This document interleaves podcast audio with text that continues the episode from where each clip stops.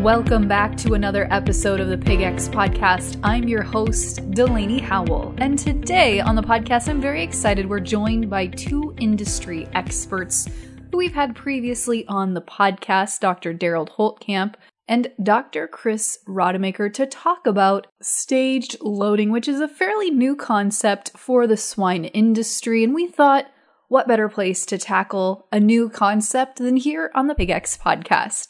So without further ado, let's kick it over to my conversation with Darold and Chris. Well, as we dive into the conversation here with Dr. Darold Holtkamp, professor in the College of Vet Medicine, and Dr. Chris Rademacher, clinical professor, swine extension veterinarian, and associate director of the Iowa Pork Industry Council, we are chatting today about staged loading. And I think it's a good place to start here, Darold, with talking about what is staged loading. Yeah, that's a good question, Delaney. And, and I think uh, different uh, producers, different veterinarians sometimes have different things in mind when they hear that term. But fundamentally, what defines stage loading is the ability to be able to create a space between two clean, uh, dirty lines. And so the first clean, dirty line is typically going to be defined as uh, as the line between the chute and the and the back of the livestock trailer uh, that's hauling uh, the pigs in. And stage loading, by the way, is is typically only relevant when you were when we're removing pigs. So if we're bringing pigs in, we're not too worried about anything that might come off that trailer because if there is something on a trailer, the pigs will typically bring it in during transport or get infected during transport. So we're talking about stage loading. We're mainly talking about when we're removing pigs or worried about you know bringing something back from that trailer when when we're removing pigs, like wean pigs or cull sows from a sow farm or for example, nursery pigs or feeder pigs being removed from a nursery and moved to a finisher. So, so that's what we're generally talking. And so the ability to create that space between those two clean dirty lines, first again being between the trailer and the and the chute, and then the second then is typically going to be between the barn and, and some other in a finisher or a nursery setting. That space in between those two clean dirty lines might just be a loadout alleyway. In a sow farm, for example, you, you sometimes will see in a, a room uh, dedicated to, to that and so the room will typically be big enough then to hold one load of, of either wean pigs or cull sows.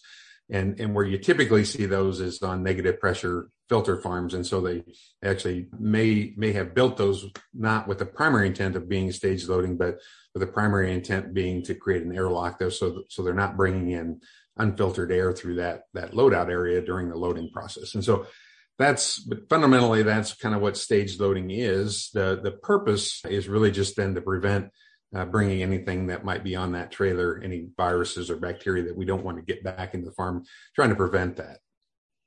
So, Daryl, this is kind of a new and, and, novel concept, and I know you've done some research on it, but why do you think, in terms of all the work that you've done in biosecurity research and outbreak investigations, why do you think stage loading is so important? When we do investigations, we think in terms of the three failures. The idea there is, is that to transmit a virus or a bacteria uh, from one herd of pigs to another, or one group of pigs to another, it requires all three of those failures.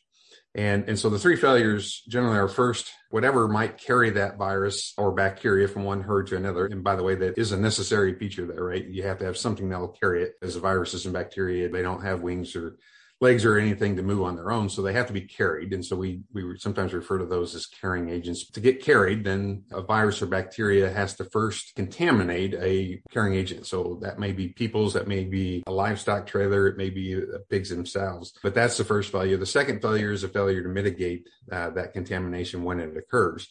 And then stage loading really pertains to the third failure. And that is, is that when that carrying agent arrives at the farm, does that virus or bacteria get from that carrying agent to the pigs in the herd?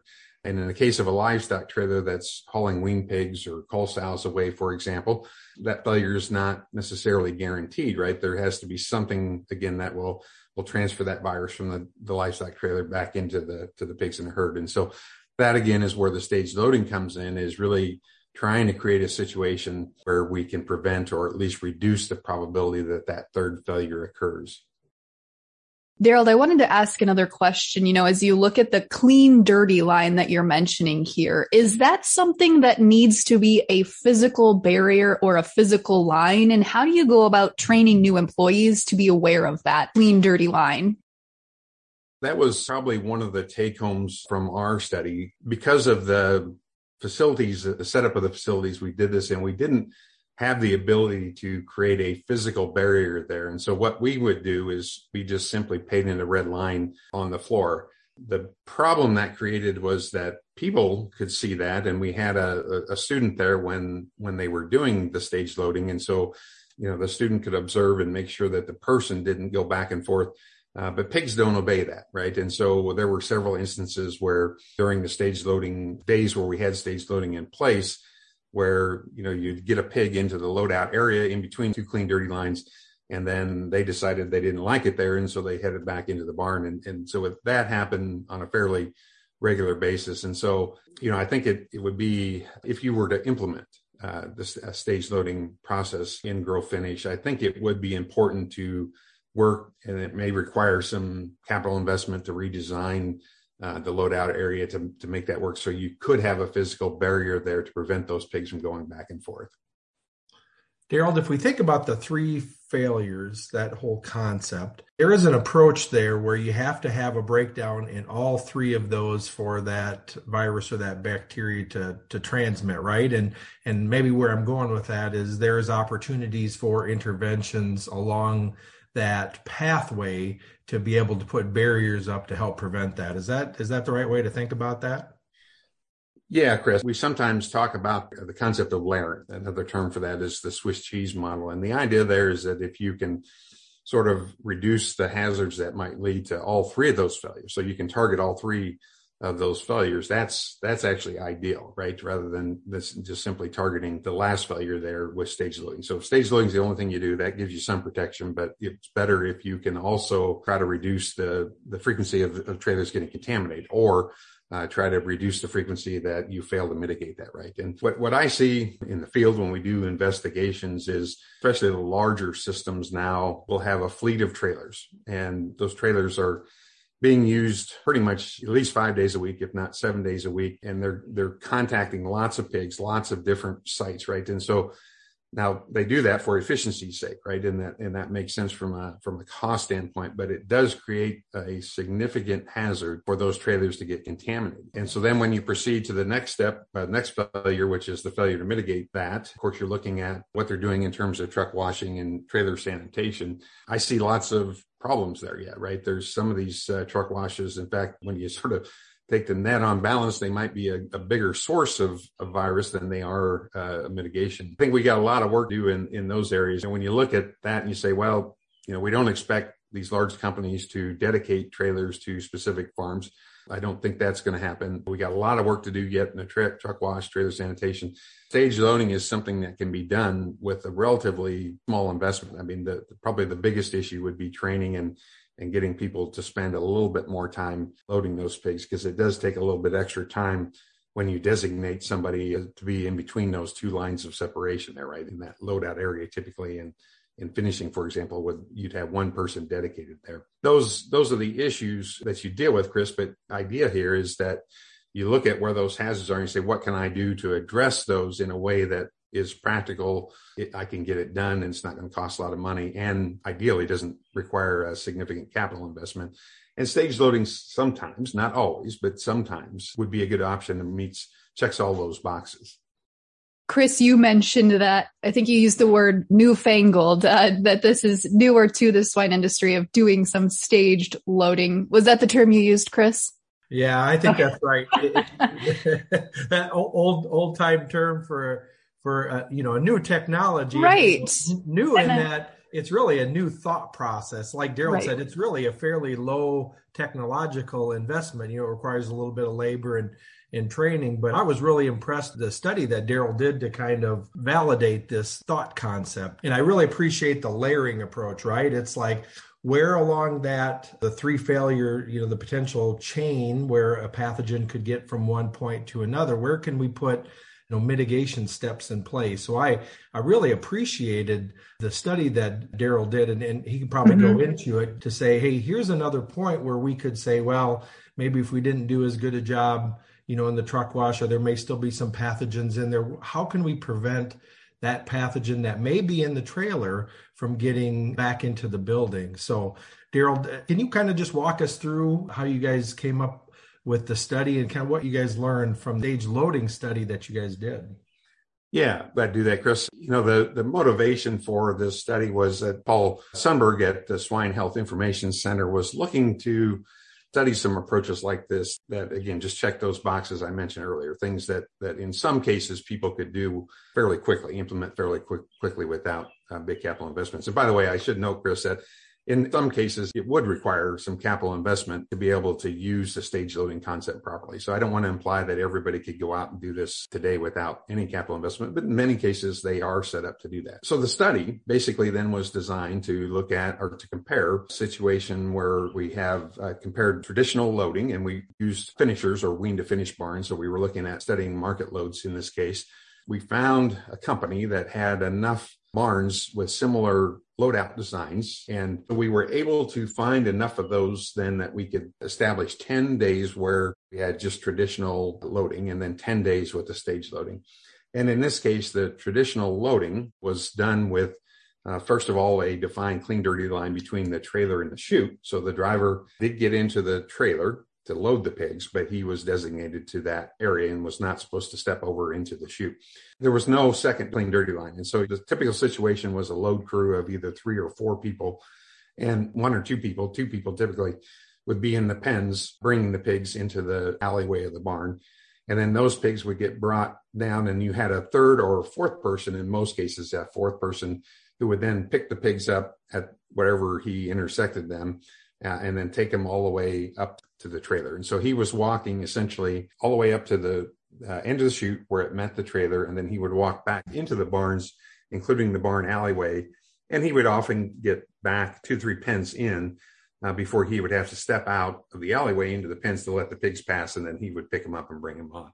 That was the, you know, sort of the traditional model when you look at that and you say, well, you know, where is the opportunity there for that virus to get you know, sort of drugged back off the trailer all the way into the barns. He was the one that he or she would be the one that would typically be the the culprit there, right? So the traditional days, we just let them do their thing, and they were very familiar with that. They were quick at it. They they were good at their job, let's say. And on the stage loading days, then we would come in and, and again add that second line of separation between the loadout alleyway and the barn alleyway. And so the person who was designated there then that they were to stay between those two clean dirty lines. And so that shifted the duties a little bit of, of, all the people in the loadout crew, right? Instead of having that third or fourth person coming back to meet the pigs, somebody had to bring them all the way to, to him so that they could get them into that loadout alleyway, he would take them from there. And so that was that was the idea. And so we did 10 days uh, on each of those um, days. That meant, you know, this would be the last of maybe two or three loads. We would typically do this only on the last load. And then consequently, it was almost always in the in the middle of the night. And so the grad students and, and occasionally myself, you know, we were were out there late at night. And that actually worked very well because what we did then is we put a fluorescent uh, powder, Glow Germ uh, brand powder for all the loads. We put that at the back of the trailer. We mixed that up with a little bit of wood chips. And then we learned sort of for some pre-study work that we needed to put a little OB gel in there to kind of keep things in place because if we had a windy day that that glow germ powder would typically just blow away right away. And so that was kind of set up. We put that in the back of the trailer and then we let them, the load crew and the, and the uh, trailer, the driver do their thing. And at the end of that, then after they left, went on their way, we lights would go down and then we could go in there with a UVA flashlight. We would measure at designated points uh, the amount of glow germ that contaminated those areas. And we used a grid of, of sorts to, to quantify that. So we had a, a, grid with, with five centimeter by five centimeter squares. And then we would just measure how many of those squares had contamination. And so at the end of this, then the grad students and, and uh, Chelsea Ruston, by the way, was the grad student who did this uh, as a thesis project. She would get a count of all those, they record that, and then they would go on. And then the next group would always be at a different location. So we didn't attempt to clean up that fluorescent powder to try to reuse that site, we would always use a different site. And the locations of measurement, Chris, then were not only the chute itself, but also in that loadout alleyway. And then we also measured all the way back to the barn in the in the alleyway in the barn. And we typically would measure out to about three uh, three pens in. We had five different locations we were measuring there. And so those uh, in that barn alleyway were the ones we were most interested in. We wanted to find out were we reducing the amount of contamination then measured by that glow germ that was getting carried back into that barn alleyway. So then what you did is if you found glow germ in one of those squares, you just counted that as a positive square. And if you didn't, that was a negative square. And you kind of just did just counted all the positive squares and then divided that out by the number of total squares. That was kind of how you you, you compared the traditional loading and the stage loading. Is that kind of how you did your comparisons? Yeah, that's exactly right, Chris. And th- this was based on some work we had done earlier with looking at bench entry, and we had designed these uh, these grids, so to speak, with PVC pipe and, and fluorescent uh, strings. Create a grid of, I believe we had a grid of 270 squares that that we used for this study, and then we would just again, like you said, count up uh, those that had positive or had a fluorescence in them, and those that didn't, we counted as zero. So Oh, that's that's an interesting way to do it. Yeah, I recall this the study you did with Glow German looking at biosecurity efficacy of bench entry. That was really a neat novel study as well. So I'm sure those that maybe haven't seen or heard of that study are probably kind of itching to hear, well, what did you learn? What what kind of efficacy did you see from the stage loading? Yeah, so you know, as I, as I alluded to earlier in response to Delaney's question about did we have a physical barrier there, we did see a, a, statistically significant reduction in the amount of contamination or glow germ that, that we measured in the barn alleyway. So again, this is that's where we worry, right? Because that's uh, in areas that are going to be pigs will be able to contact now. So the pigs that remained in the barn, you know, if if something got dragged back in, what we worried about is is it going to, you know, are they going to be able to access it? So in those the five locations that we measured in the alleyway of the barn, we still had contamination on the days we had stage loading but it was significantly lower, statistically significantly lower in all those locations, I believe, except maybe one, there was one exception there where it, it, was still the magnitude was lower, but statistically it wasn't significant. But but generally, the take home for me was yes, we could reduce the amount of contamination that uh, that got dragged back into the barn. I think because of the way we set it up, not creating that physical barrier. Had we included a physical barrier, could we have, uh, if we had done that or been able to do that, I think we could have significantly reduced the amount on the days we had stage loading. We could have reduced that even further. And, and so that was, uh, that was kind of the main take home for me. The other thing I took out of this, Chris, and that was a couple things. One is, is on every day, whether we had stage loading or not, the first point we measured was in at the top of the chute. So we're uh, about a foot away from where the livestock trailer was hitting the chute there. We would measure there. And, and I would tell you that on every one of the 20 loads that we included in the study, that area just lit up. Pretty much you had either all 270 squares or pretty darn close to it uh, every day that had fluorescence in them. So what that suggested to me that is was that if you have a trailer that has contamination on it and you ask yourself you know is it likely that that some of that contamination might get kicked back into the onto the chute the answer is yes i, I think it happens and specifically, you know, the the other thing that was kind of nice about doing the study is we had opportunities to go out and just spend time watching uh, people load pigs, and you know, you see things, uh, for example, just about every load, and, and I, I, think I almost would be safe saying every load, the driver would step into the chute, so you know, violate that first clean dirty line, or vice versa, the the loadout crew, somebody on the loadout crew would step into the trailer, and then you know what what happens is pigs sometimes get get to the top of that chute or or the back of the trailer and they lay down. And so you know it's it's just it takes some effort to get those up and and it's not easy to do if unless you can get your footing there. And so oftentimes they would step in to do that. Other times it wasn't clear why they did it. They just for whatever reason decided to step in uh, or step across that line. But that happened almost every load pigs get on that trailer, a lot of times they'll lunge and they lunge off their back feet. If they lose their footing, that's often where we see just a spray of wood chips and, and glow germ getting kicked back into the chute. And so that again happened almost every load. The other thing that you that you see again that was very typical is pigs. You know the idea there again that pigs don't know what a clean dirty line is. They they would get on the trailer and then uh, they would manage somehow to uh, to get off. And and the the the most comical case uh, I saw was where a pig uh, got on there and it lay down and, and, it, and it just acted like it couldn't go any further. And, and try as they could, they could not get that pig to get up. The driver was working on it. The, the loadout crew was working on him and he just, he just laid there. And, and so they both gave up and walked in different directions. And as soon as they walked away, the pig jumped up and ran that back down the chute. And so funny to watch that, but it was also an example of something that happened on a fairly regular basis that pigs were going back and forth. And so I think clear demonstration that yes, you know, when we have trailers that have uh, contamination, if we failed to get those trailers contaminated and we failed to mitigate it and they show up at the farm, there is a good chance it'll get back in there.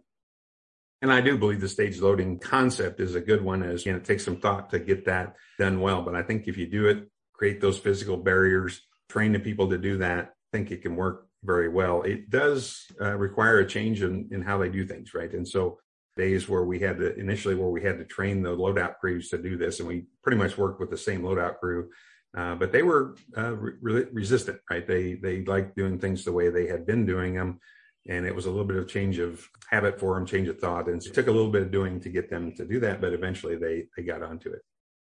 And Daryl, I think that's a good segue to maybe talk a little bit about some take home messages or about that training component, because as we've talked about, this is newer to the swine industry of doing the staged loadout. And I think, as you mentioned previously, it doesn't really affect what truckers do. It really affects what the loadout crew does. How do hog farmers or people working in the swine industry that are listening to this podcast implement staged loading and train their workers to understand how to do it? What kind of things can they take away from this? Glad you brought that up, Delaney. There's there's probably two elements to that. One is first of all design, and as I mentioned, you know most barns I would say were not necessarily designed with the idea of okay we want to do stage loading, right? And and that the exceptions there would be negative pressure filtered sow farms, you know, they they build those. They oftentimes will will add a, a loadout room. Again, the main purpose uh, to create an airlock, but they also typically sometimes would have that in mind that they could use it uh, as a stage loading area, whether that was intentionally thinking that way or not. That's that's what what they were uh, creating. Thinking through at that point, if you're going to build new barn, uh, if you're retrofitting a barn to uh, to go to negative pressure filter filtration, uh, or just want to build stage loading, thinking that through, right? And and thinking about all the little details. And and I say that because the things we run into, especially in these negative pressure filter barns, where you know little things like the slope, right? And so sometimes uh, the slope doesn't run away from the barn; it'll run towards the barn. And and countless times I've seen where the you know either don't have a, a drain in that uh, stage that area or the drain is located right at the, the door to the barn, right? And so you've got all of this, you know, when they essentially when they go to clean that area up afterwards, right? And that that would be a typical thing they would do in a in a sow farm, uh, would be to clean that that stage loading area uh, before they open the door back up to the barn. Well, all of that water, all of that liquid is being flushed back toward the barn. Uh, and in many cases, it, it, gets, it just simply washes right into the door. So all that trouble you went to to sort of establish that as a, as a dirty area during the loading process, and now you want to clean it up before you open it up, uh, you defeat that whole process because you're flushing all that water right back into the barn. You, you, see lots of issues with sort of the, the engineering side of that, and it just wasn't thought through uh, as they were building it. The training side, then, uh, yes, that's that's uh, uh, also going to be important because you do still have people involved in needing to do the things you expect them to do and and again i think you know the training on the training side i i i've never claimed to be a, a an expert in how to train people but i but i do think um, the important part there is is just is follow up and make sure you know audit them make sure they're they're continuing to do it because it it i would tell you it's not their natural tendency. In particular i'll just give an example. One thing they complained about is you know when they, when they were trained uh, you know for these market loads this loadout crew they were trained and told to help each other out right? And so what that means is that that person now you've sequestered between these two cleaner lines he used to go and help them. He would get, go as far as he could to get the pigs and bring them up so that the people getting them out of the pens didn't have to walk them all the way to the end right? So that their their mindset is wait a minute i that's not what i'm supposed to do right? I i've been trained to to help out and not not make people bring the pigs to me.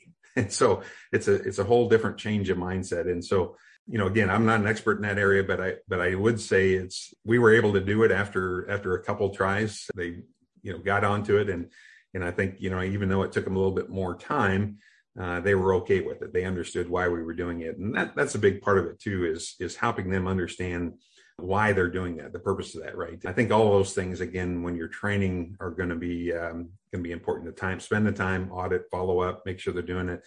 Uh, convey to them why you're doing it, uh, so they understand the importance of it and, and understand why they're being asked to spend a little bit of time. The other issue I'll say, Glenn, this would be a kind of a side issue, is that uh, in this case, these were these were loadout crews that were contracted, so they were not paid on hourly, hourly basis. In this case, they were paid on a on a a job basis. And, and so that also creates a situation where, you know, their incentive is to get it done fast. And, and they were very good at that. They did do it very quickly.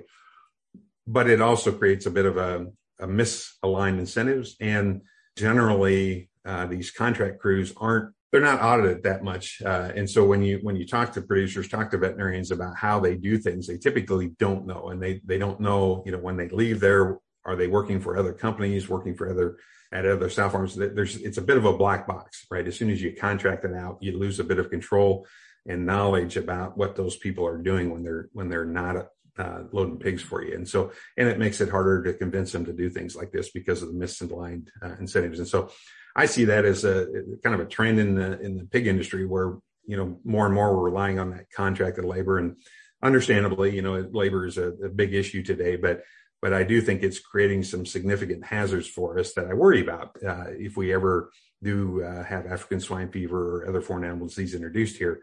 Uh, I worry that the, that that continued trend or that uh, continued reliance on that contracted uh, labor is going to create problems for us down the road here.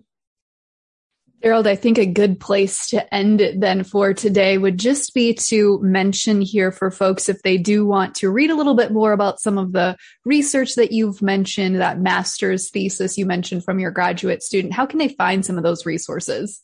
That paper describing that study was published in the September and October issue, uh, 2021, in the Journal of Swine Health and Production. And so I invite them to uh, to find that that article and and uh, and read it. I do think it was uh, there were several interesting take homes from that, so it's it's worth the read. Well, that does it for another fantastic episode of the PigX podcast. And we would encourage you to find the study Daryl mentioned there that he did with his students in order to educate yourself on the benefits of implementing stage loading on your operation. Thanks again for tuning in to this episode of the PigX podcast. And be sure to check back next month for another great discussion surrounding topics in the swine industry. Until then, I'm Delaney Howell, and this has been the PigX Podcast.